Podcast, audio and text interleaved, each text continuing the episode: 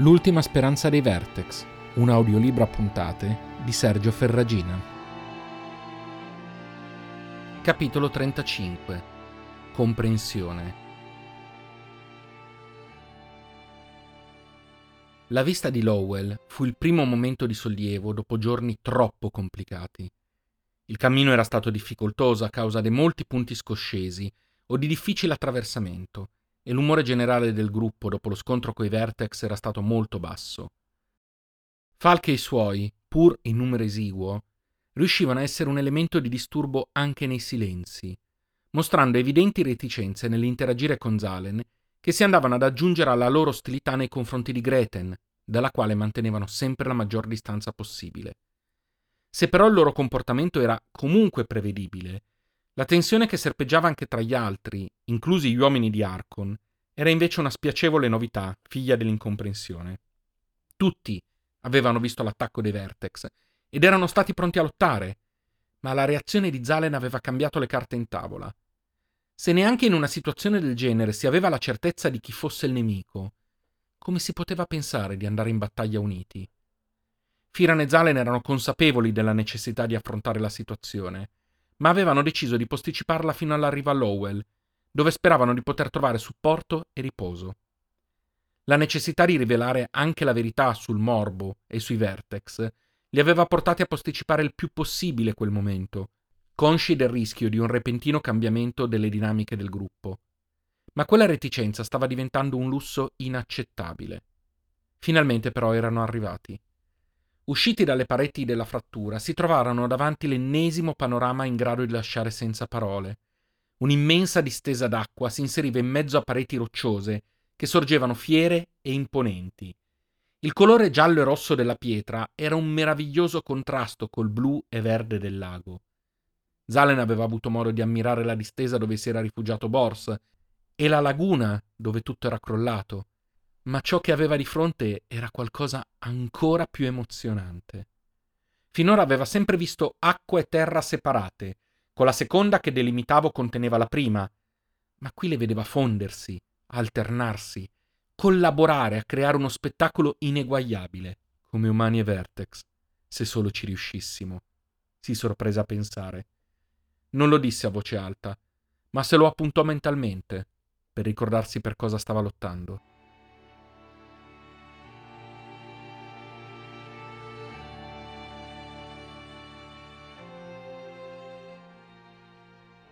Il cammino per raggiungere quello che sapevano essere l'accampamento dei ribelli si rivelò non meno tortuoso di quello lasciato alle loro spalle e richiese un'altra mezza giornata di avanzata lenta e faticosa. La tensione si fece ancora più tangibile, non solo a causa degli eventi dei giorni passati, ma anche per la consapevolezza che quello era terreno di scontri recenti e potenzialmente ancora possibili. Eppure il silenzio che li circondava, spezzato solo dal lieve infrangersi dell'acqua sulla roccia, mal si conciliava con scontri in corso o anche con la vita di un'unità. Sembrava più quello di un'unità fantasma, pensò con un brivido Zalen.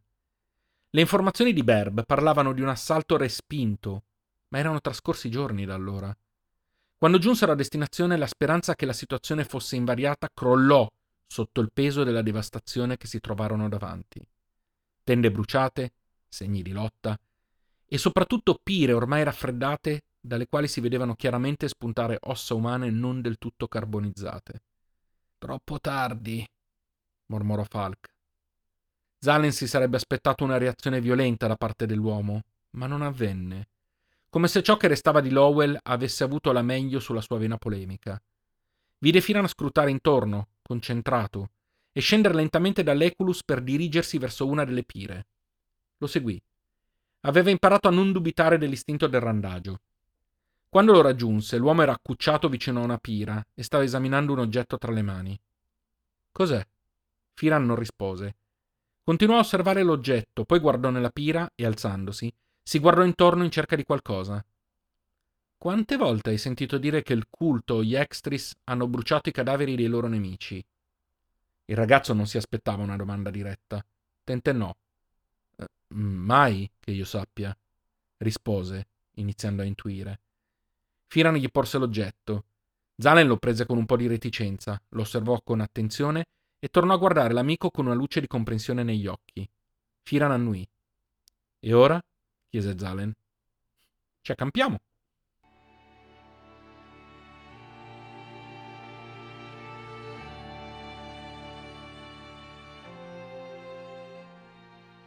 Il Nomoku si muoveva silenziosamente sulla superficie dell'acqua. A bordo, attenta a fare il minimo rumore possibile, una giovane manovrava i remi. L'attracco fu il momento più delicato. Il legno del Nomoku cigolò contro il fondale in parte roccioso e in parte sabbioso. La ragazza trattenne il respiro. Nessun rumore, a parte l'acqua e il legno. Un fuoco in lontananza illuminava l'accampamento degli stranieri, e da quello che aveva potuto vedere a distanza c'erano solo due uomini a fare la guardia. Li avrebbe uccisi facilmente e in silenzio. Poi avrebbe proseguito con la sua missione. Consapevole che qualunque calzatura avrebbe fatto troppo rumore, rimase a piedi nudi. Le tante camminate in quei luoghi l'avevano resa ben poco sensibile alle rocce sotto i piedi. Estrasse un pugnale da sotto gli abiti protettivi e avanzò, cercando di respirare a fondo per calmarsi. Superò i 50 metri dalla riva velocemente, congelandosi solo quando qualcuno sembrò muoversi nel sonno. 30 passi. 20. 10. Le guardie non si muovevano, non parlavano. Meglio così, si disse. O forse no. Deglutì. Fece un altro passo. Silenzio. Immobilità. Troppo, di entrambi. A quel punto capì. Abbandonò ogni remora e toccò la spalla di una delle guardie, che crollò a terra, rivelandosi un fantoccio messo su alla belle megno. Un ringhio dietro di lei. Si voltò lentamente portando le mani alle spalle. Davanti a lei due uomini, uno alto e robusto e l'altro con la faccia di chi ne ha viste troppe da raccontare. Avevano degli oggetti allungati puntati nella sua direzione. Immaginò fossero armi. Alle loro spalle una creatura enorme e pelosa continuava a ringhiare e accanto la conferma dei suoi dubbi. Una Vertex con un bambino? Ciao, disse l'uomo più basso, con tono inadeguatamente scanzonato. Cercavi noi? La giovane cercò di reagire velocemente, più per istinto che per ragionamento, e lanciò il pugnale contro l'uomo, che lo scansò facilmente. Si voltò per correre, senza sapere dove, ma l'enorme creatura le si piazzò davanti con un balzo. Il suo alito era caldo e fetente. Alzò di nuovo le mani. Uccidetemi e facciamola finita, bastardi extris. I due uomini si guardarono e sembrarono sorridere. Temo ci sia un fraintendimento, disse quello più alto. Non saprei, rispose il secondo con lo stesso tono di prima. Effettivamente tu sembri un po' extris, ora che ce lo fanno notare.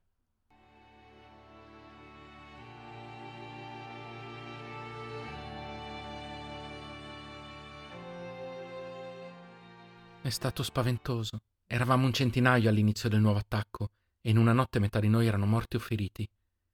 La ragazza, che si era presentata come Fiin, era titubante a parlare tra i combattimenti a cui era sopravvissuta e l'arrivo di estranei di cui le pareva strano potersi fidare, Firan non poteva darle torto. Sei l'unica sopravvissuta? domandò secco, e tutti i presenti temevano sinceramente la risposta. Finn scosse la testa. No, disse semplicemente, poi trasse un sospiro. No, è accaduto qualcosa che ha cambiato tutto. Zalen trattenne a fatica l'istinto di spronarla a proseguire, Dopo qualche istante Finn sospirò ancora. Durante la notte uno dei Vertex rimase ucciso. Non una gran vittoria per noi, considerando quanti dei nostri erano già a terra. Quella morte però scatenò la reazione di altri quattro Vertex poco distanti. Le loro urla zittirono l'intero campo di battaglia. Non avevo mai sentito nulla di più assordante e struggente. Poi, come se si fossero messi d'accordo, i Vertex fuggirono. Non solo i quattro che avevano urlato, tutti, tutti i vertex sul campo, nessuno escluso, ognuno in una direzione diversa. Firan e Zalen si guardarono. Gli extris furono presi alla sprovvista. Non avevano più la superiorità numerica e di forza. Non erano preparati a lottare senza i vertex. Ne abbiamo approfittato. Non ne è sopravvissuto nessuno. L'ultima frase fu accompagnata da un lieve sorriso di soddisfazione. Gli altri dove sono? Dove sono i feriti? incalzò Firan. C'è stata una votazione. Si è deciso che eravamo stufi di attendere che qualcuno provasse a ucciderci. Hanno deciso di portare la battaglia a casa della guida. Quanto ai feriti,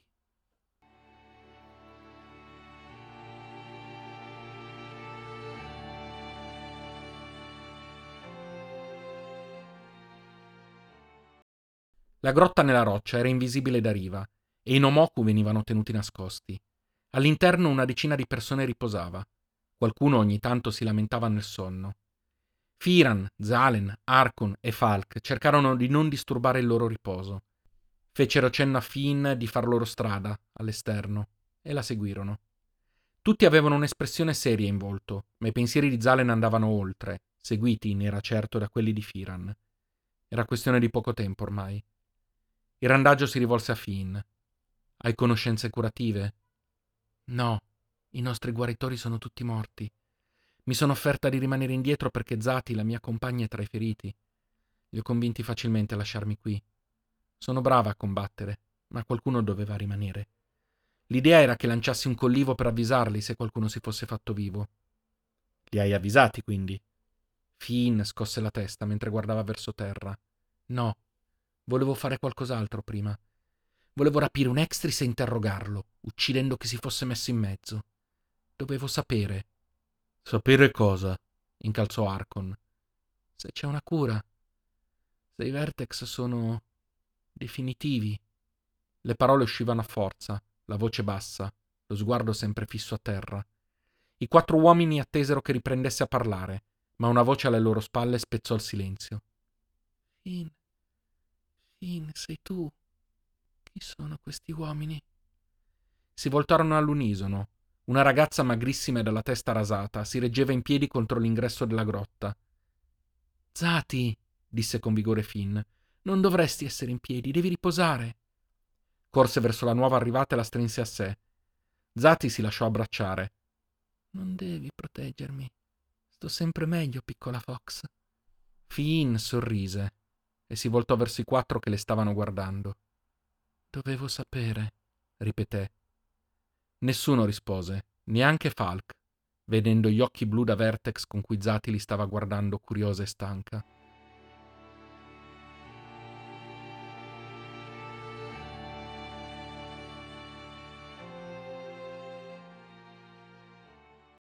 Tornati a terra, Firan e Zalen chiamarono il gruppo a raccolta.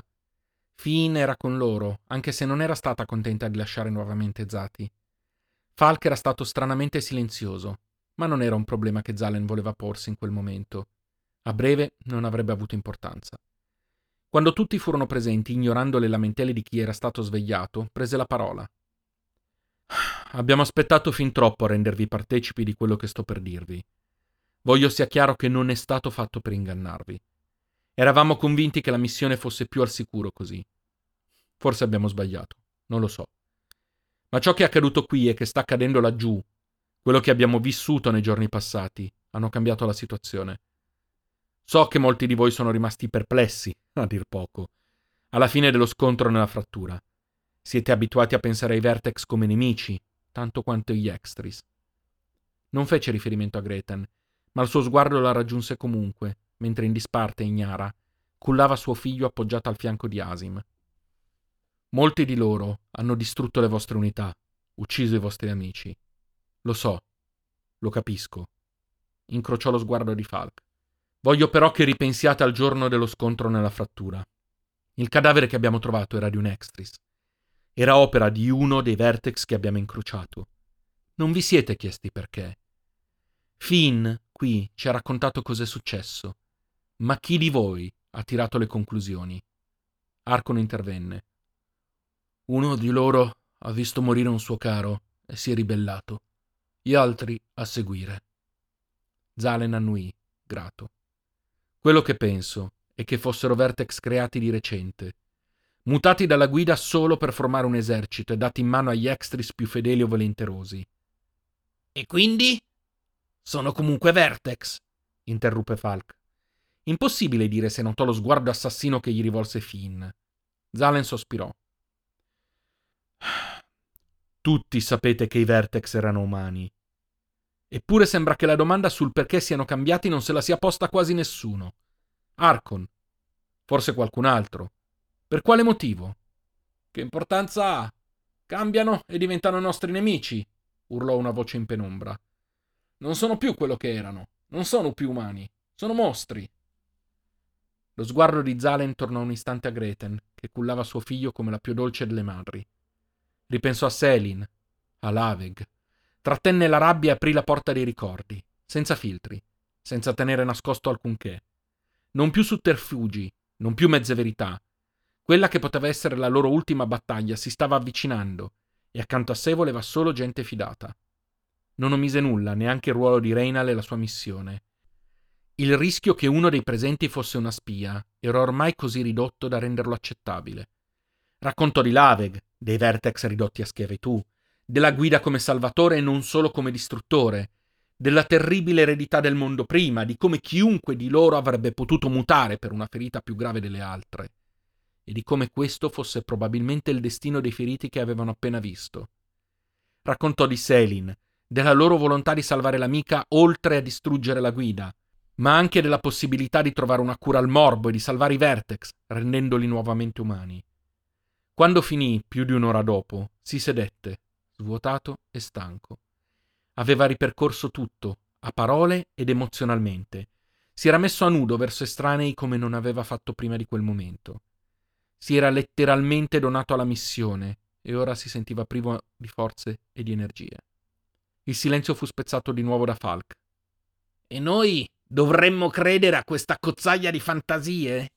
La frase era arrogante, ma il tono era dubbioso, come se avesse paura di credere più che non volerlo fare. Arcon si alzò in piedi prima ancora che Zalen potesse rispondere. Notò che Firan aveva stretto le mani a pugna e gli fece un cenno con la testa. Io so che hanno ragione. Ho visto mutare il mio compagno, e fin come me. Io non sapevo cosa fosse stato a scatenare il cambiamento.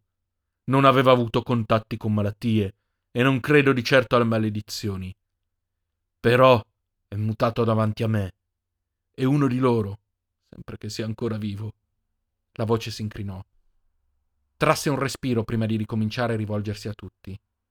Zalen e Firan hanno salvato vostri compagni. Hanno recuperato i prigionieri durante la tempesta. Hanno ucciso Vertex quando non hanno potuto farne a meno. Penso che abbiano dimostrato da che parte stia la loro lealtà. Gli Extris sono il nemico. La guida il culto, i fedeli sono il nemico, ma molti Vertex no. La maggior parte no. Sono lì perché non hanno scelta, perché sono stati perseguitati da chi li chiamava mostri. Lo sguardo si fermò significativamente su Falk. O perché mutati senza il loro consenso. Non stiamo dicendo che sono tutti innocenti, intervenne Firan. I Clax superiori sono in grado di decidere per loro stessi e hanno fatto una scelta a volte anche comprensibile se pensate a Laveg, ai marchi di Greten o ai Vertex uccisi appena mutati in molte unità. Ma i poteri della guida sono enormi e la sua influenza è capillare. Vogliamo e dobbiamo sconfiggerlo. E per farlo dovremo combattere contro il culto in ogni sua forma. Ma attaccare un Vertex solo perché tale è sbagliato. Anche il suo sguardo raggiunse Falk, che per la prima volta sembrò seriamente dubbioso. I ragazzi di Lagaf disse questi. Erano stati rapiti per questo? Per mutarli? Zalen annui. Siamo convinti di sì. La guida sta muovendo forze enormi, ha bisogno di soldati. Poco importa se mutati a forza. Di certo ha la possibilità di controllarli contro la loro volontà, come ha dimostrato il racconto di Finn. Questo è ciò che vorrei che capiste. La guida dice di avere a cuore i Vertex, ma il suo odio e la sua sete di vendetta l'hanno accecato. È diventato peggio di coloro che biasimava. La guida è una minaccia anche per i Vertex, anche se loro non lo sanno. Tornò il silenzio, spezzato da qualche mormorio. Firan si alzò in piedi e mosse lo sguardo su ognuno dei presenti. La nostra missione non è cambiata. Ora, però, sapete tutto ciò che ci spinge e perché Zalen agita in quel modo nella frattura. Domani partiremo per unirci a chi sta sferrando l'attacco alla guida. Chi di voi non è disposto a proseguire non verrà biasimato. Ma lo prego di lasciarci prima che ripartiamo. Avremo bisogno di fidarci completamente nei giorni che verranno. Il suo sguardo raggiunse Falk e non si mosse, anche se lui sembrò non accorgersene, immerso com'era nei suoi pensieri. Fu Arcon di nuovo ad arrivare in sostegno. Si alzò e gli si pose di fronte. Non ho bisogno di aspettare domattina. Contate su di me. Firan e Zalen annuirono sorridendogli. Non ho certo intenzione di rifare quella frattura al contrario, disse un secondo uomo, facendo ridere i tre. Velocemente, molto più di quanto i due amici si aspettassero, quasi tutti si alzarono in piedi. Rimasero seduti solo Falk e pochi altri. L'uomo rimase perso con lo sguardo nel vuoto, ignorando gli occhi posati su di lui. Dopo un po' si alzò serio e si incamminò non verso il gruppo, bensì verso il proprio Eculus. Firan, Zalen e Arcon lo guardarono preoccupati, mentre i suoi compagni apparivano confusi. L'uomo aprì la sacca sul fianco dell'animale, ne estrasse un pacchetto e si voltò, andando a passo veloce in direzione di Asim e Gretem. Zalen fece il gesto di intervenire, ma Firan lo fermò. Aspetta, bisbigliò, mostrandogli comunque la mano poggiata sull'arma a raggi. Il ragazzo annui, teso. Falca arrivò da Greten, che lo guardò spaventata, ritraendosi. La Vertex era conscia dell'ostilità dell'uomo da quando erano nella non unità, ma aveva in braccio il figlio e non poteva reagire come avrebbe voluto. Si spinse istintivamente contro il fianco di Asim, che voltò la testa e guardò l'uomo, senza però fare nulla. Falk prese il pacchetto che aveva in mano e lo spiegò lentamente, evitando movimenti bruschi. Sembrava una coperta, da quello che poteva vedere Zalen. L'uomo la aprì davanti a sé e, cercando di non innervosire la Ciclax, la stese lievemente sul bambino. Poi si allontanò di qualche passo. Mi spiace, mormorò, ma nel silenzio gli altri lo sentirono comunque. Io. io non sapevo. Non volevo sapere. Non avevo capito. Si voltò verso gli altri. Non avevo capito, ripeté. Si unì a loro, seguito da alcuni degli altri rimasti seduti fino a quel momento. In tre non si alzarono. Nessuno prestò loro attenzione. Firan e Zalen si guardarono sorridendo. Poteva andare molto peggio, disse il randagio, rivolgendo uno sguardo grato al gruppo, che ora sentiva definitivamente suo.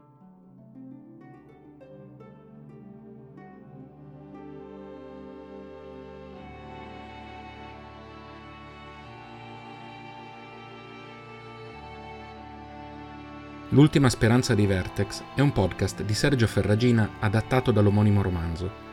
Potete ascoltarlo su tutte le piattaforme podcast se vi è piaciuto questo episodio, considerate di lasciare una valutazione e mettere like alla pagina Facebook dallo stesso titolo.